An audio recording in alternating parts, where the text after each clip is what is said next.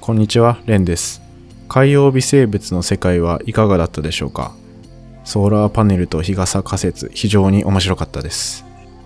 今回のシーズンは雑草の世界です。雑草に関するポッドキャスト番組をされている方から、マニアックで面白い話を伺うことができました。それでは本編どうぞ。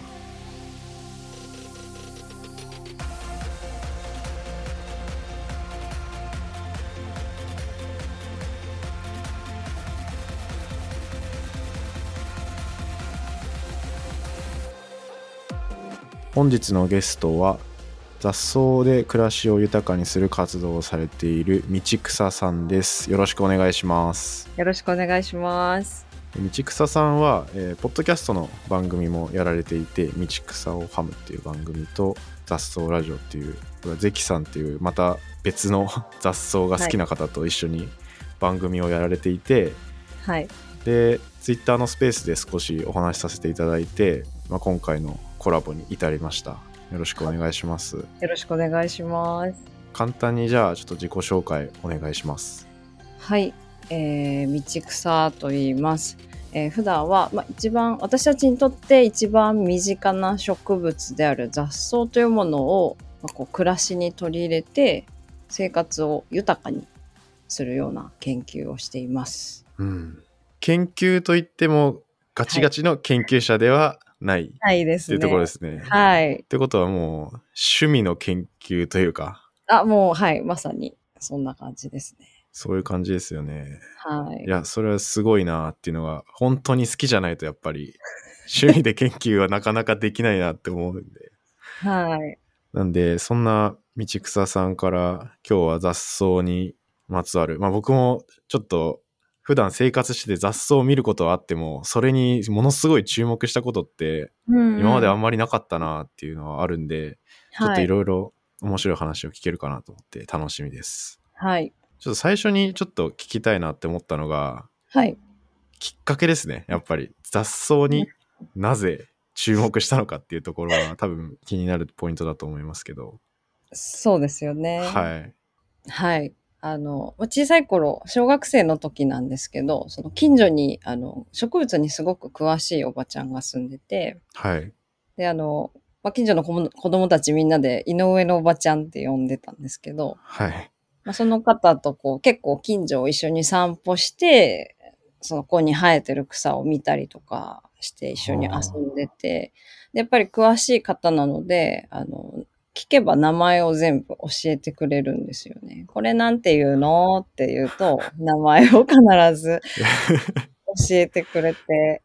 で、えまあ、仮におばちゃんもやっぱりたまにわからない草とかもあったりするんですけど、うん、そしたら、じゃあちょっと次会う時までに調べてくるから待っててね、みたいな感じで言ってくれて。えー、なんかただものじゃないですね。なんか。そうですね。多分相当本当に好きな方だったと思うんですけど、なんで本当にこう、玄関先とかで久しぶりに会うと、あ、この間のあの花ね、名前わかったよ、とか言ってすぐ教えてくれて。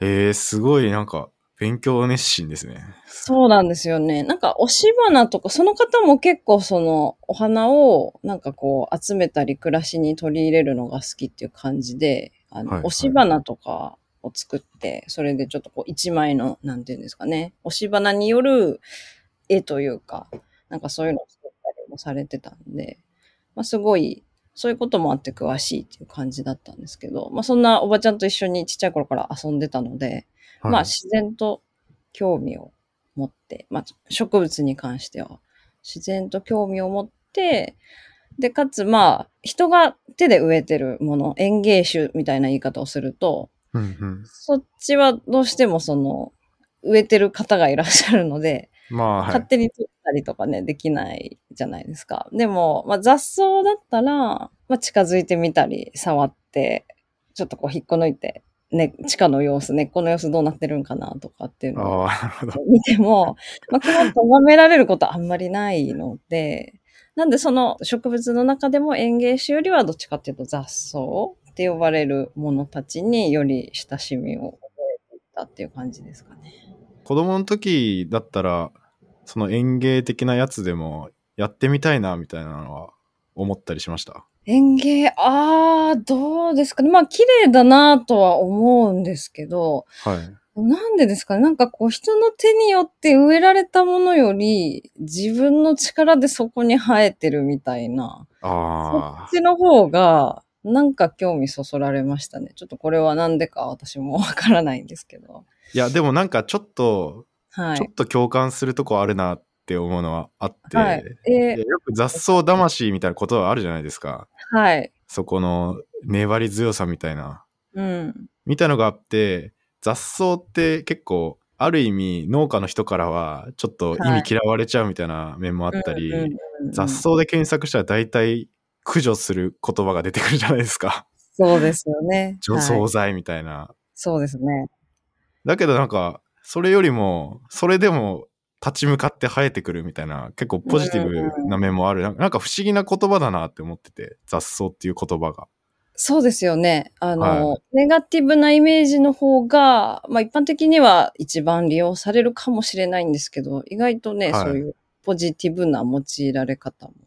ですよね。うんそこの、あまりにもしぶといから、ポジティブになってるみたいなの が、結構はい面白いなって思ってて。ああ、なるほどですね。で、いや個人的にはもう研究って雑草魂ないと絶対無理なものだなって思ってるんですよね。あーもう失敗の方が多いなんて結構ザラなんで、うん何かの研究とか、は一い個のこと突き詰めと思ったら、だだけどそういう時によく、そういう雑草魂で頑張ろうみたいな言葉が出てくることが結構あって、へえ。なんそうかです、なんで結構好きなんですよね。あ雑草あ。自体。はい。わ、すごい嬉しい。 はい。いい観点ですね。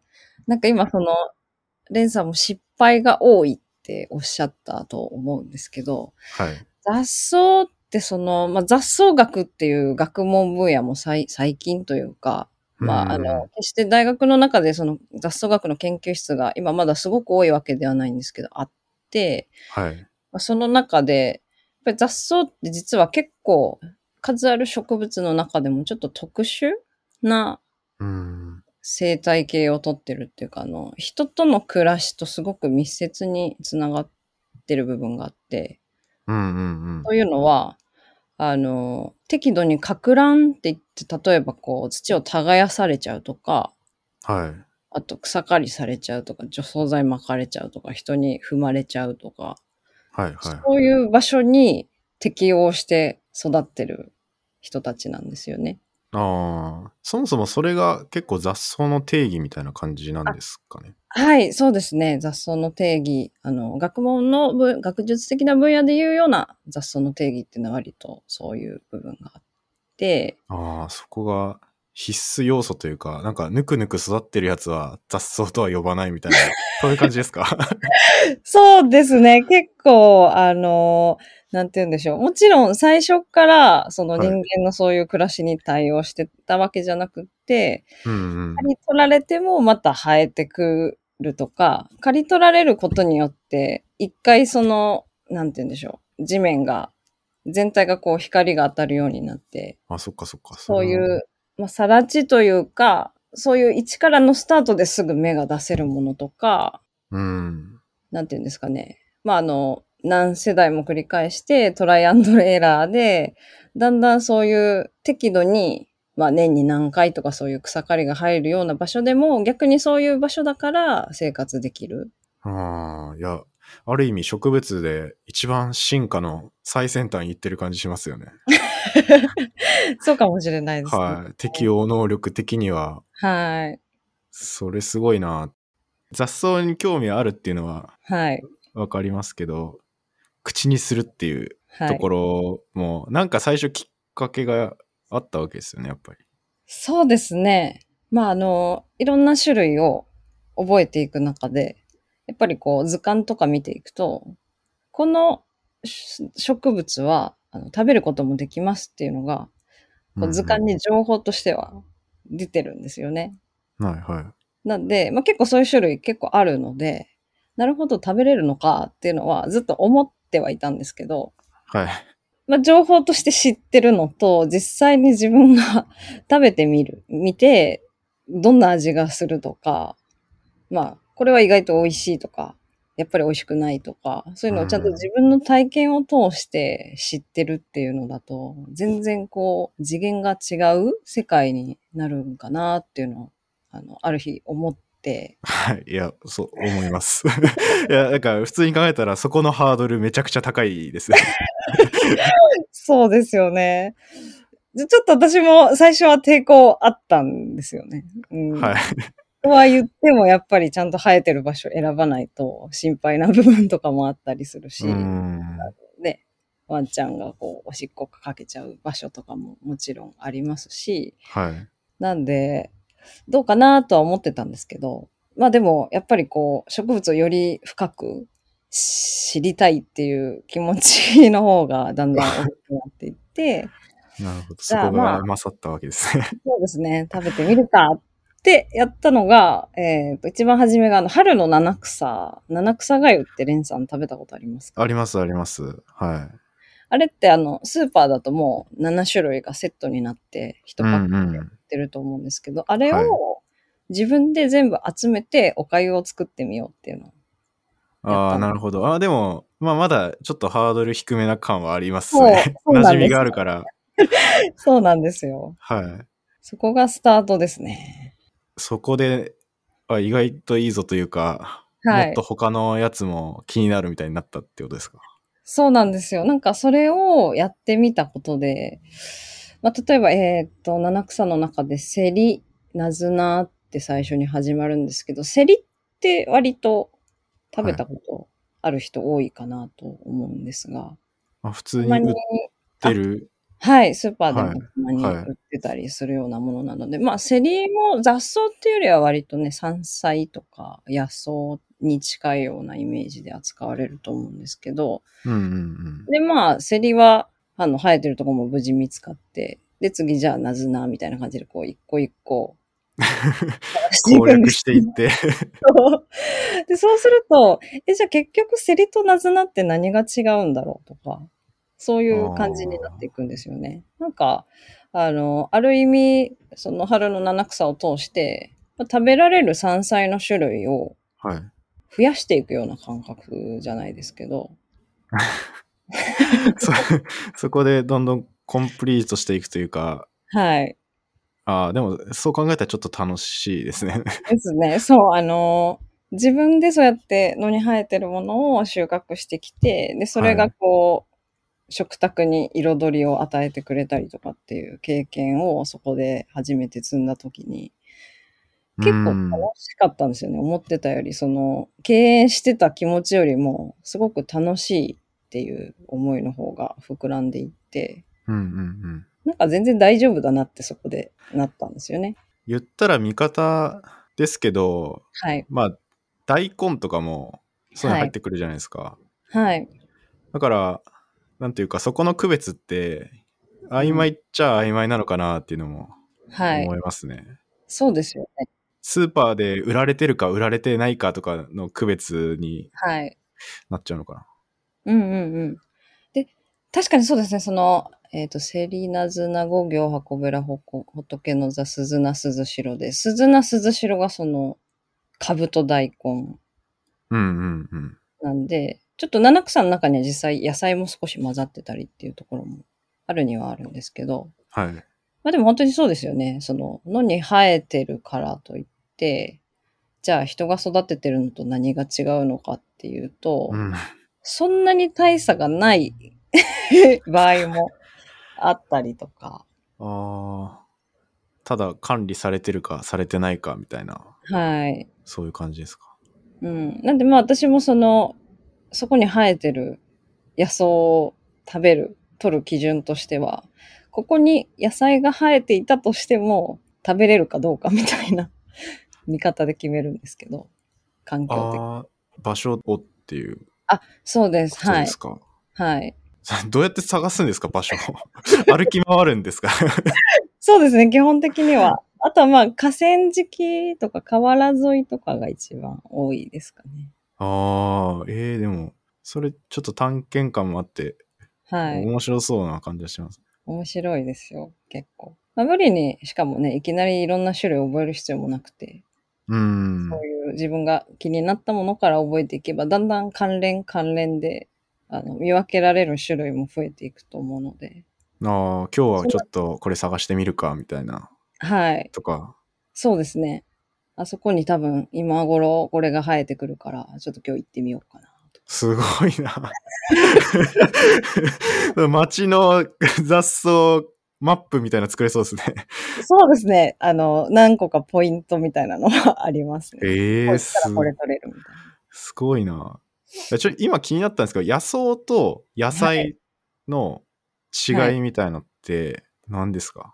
いや、野草と野菜ですかああ、さ山菜野草と山菜山菜野す野菜か。野菜あイメージは野菜がやっぱりさっき言ってたので言うと、スーパーとかに売っててうん。食べれるイメージがあって野草は結構その辺に生えてるイメージはあるんですけど、うん。多分そのイメージで大丈夫だと思います。野菜はね、栽培されてるものっていう感じですし。で、野草の方は、うーん、まあ、厳密に言うと、野に生えてる草の中で、特に人里離れたところで生えてるものっていう感じ。あちょっと山の中とか。あなるほどなんか食べる食べないもあんまり関係なく、そうですね。見方によって、はい、言い方も変わったりするので、野草も結構ね、あの、野草茶とか、野草うんうん酒うん言われたりもするので、ちょっとその辺、ああの、定義も曖昧だったり、あとはどうしても重なってくる部分とかもあるので、ああ確かにところなんですけど。まあそうですよね。野菜育ててるところに 野草生え、野草っていうか雑草生えますもんね。はい。これは果たして育てられているのかどうなのかみたいなところあると思うんで。ええそっか、すごい。ちなみにその、今、何種類ぐらい食べたことあるやつってあるんですかえー、ちょっと待ってくださいね。 数えたことあるんかな何種類だろう。今、ポッドキャストで配信してるので、10種類ぐらいにはなるから。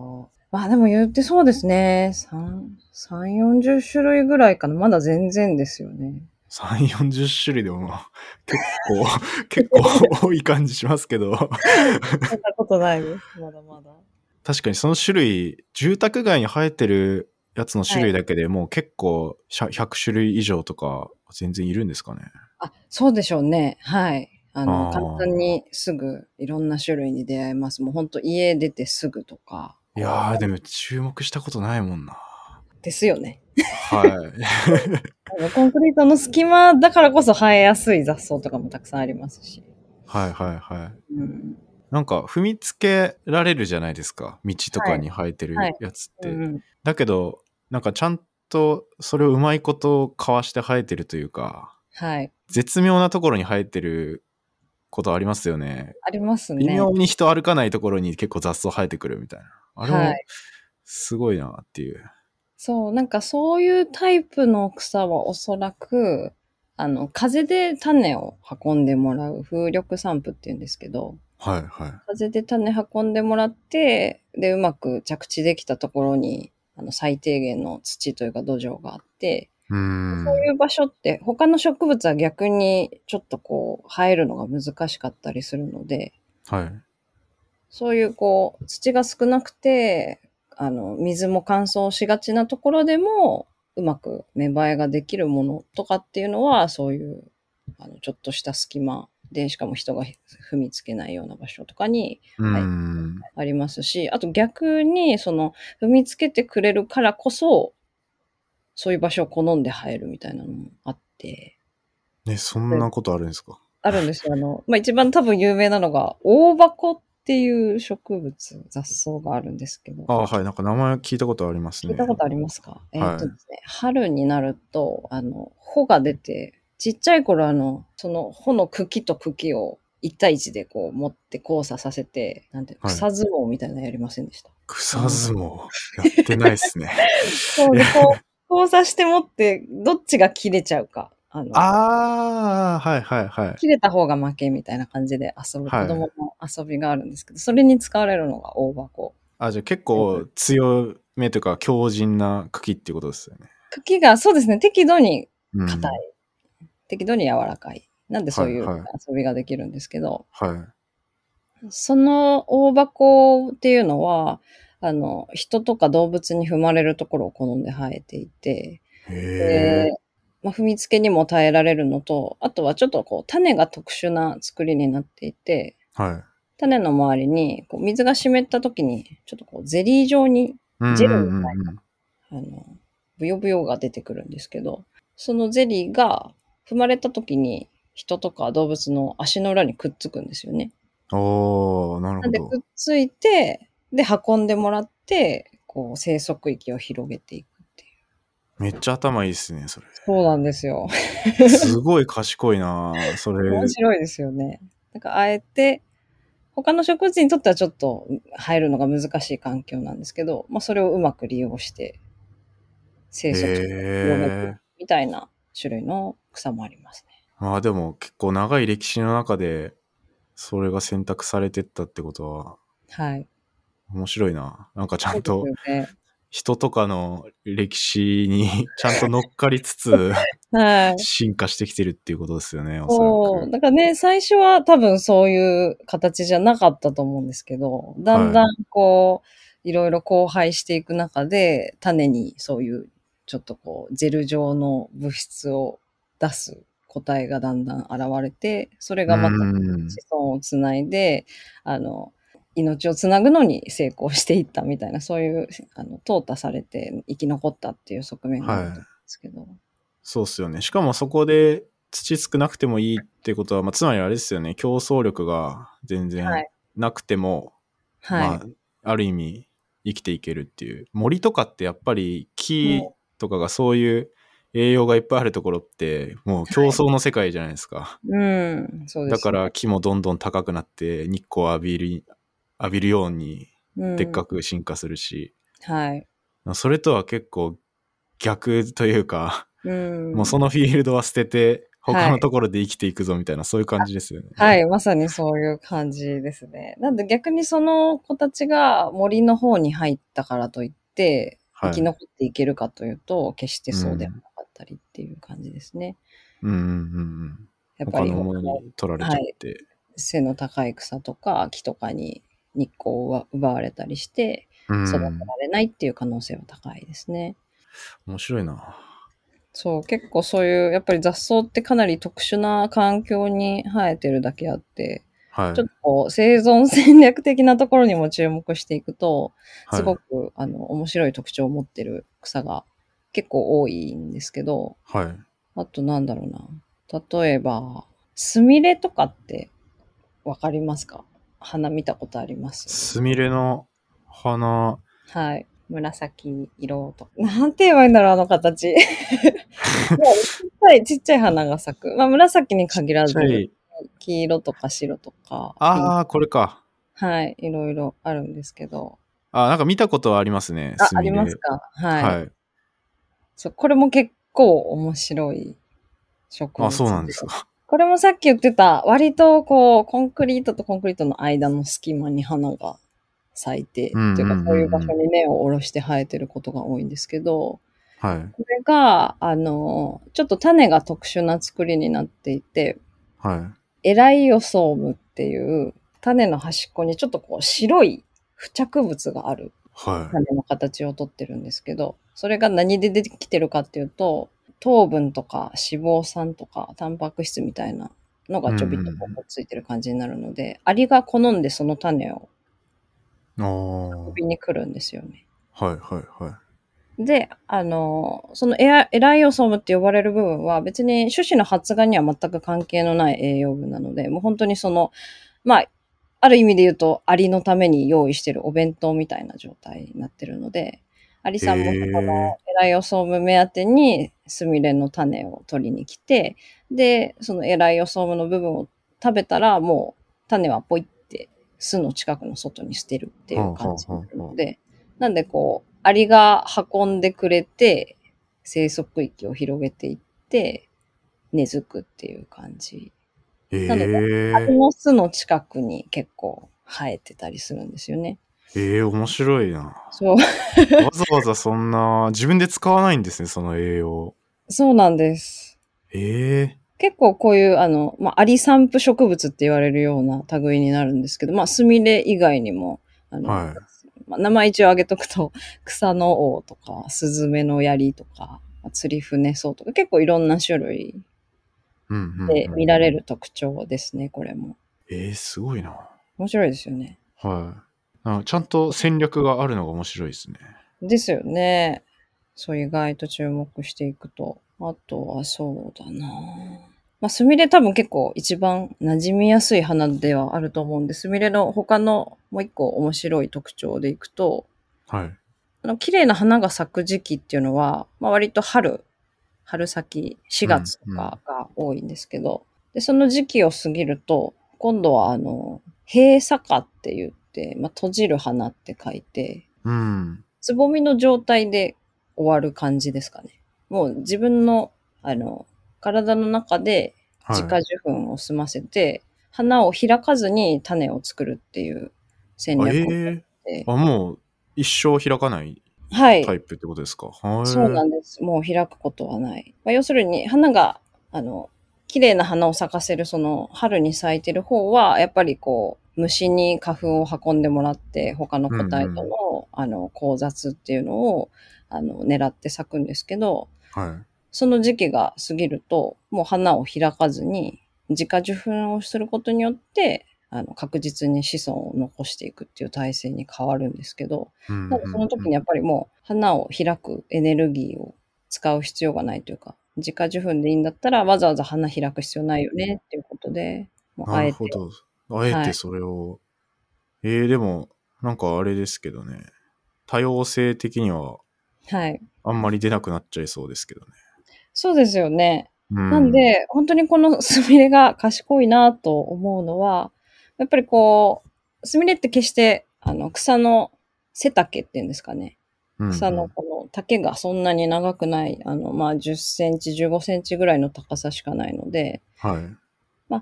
春先まだ周りの草が生い茂ってない状態の時はちゃんとそういう花を開いて虫を寄せて他の個体と交雑あの交雑して子孫を残すんですけどうんうんやっ。ぱその時期を過ぎると周りの草が高く生えて伸びてくるのでだんだん自分の花のアピール力が少なくなっていっちゃうんですよね。ああ、なるほど。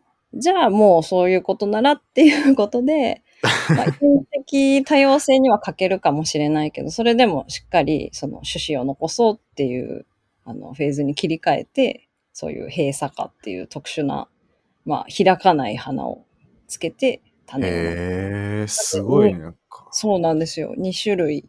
大きく分けると2種類の種をつけるっ ていう。なんか感情持ってるみたいですね。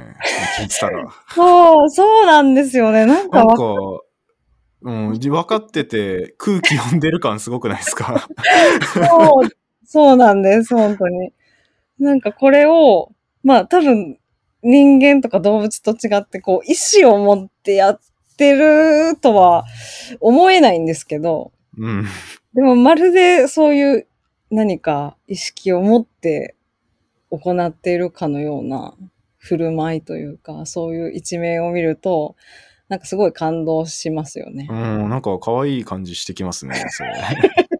一生懸命やってるなぁみたいな。そう、賢いなーって思っちゃいますよね。賢いなええそうなん面です白いな、それ。はい。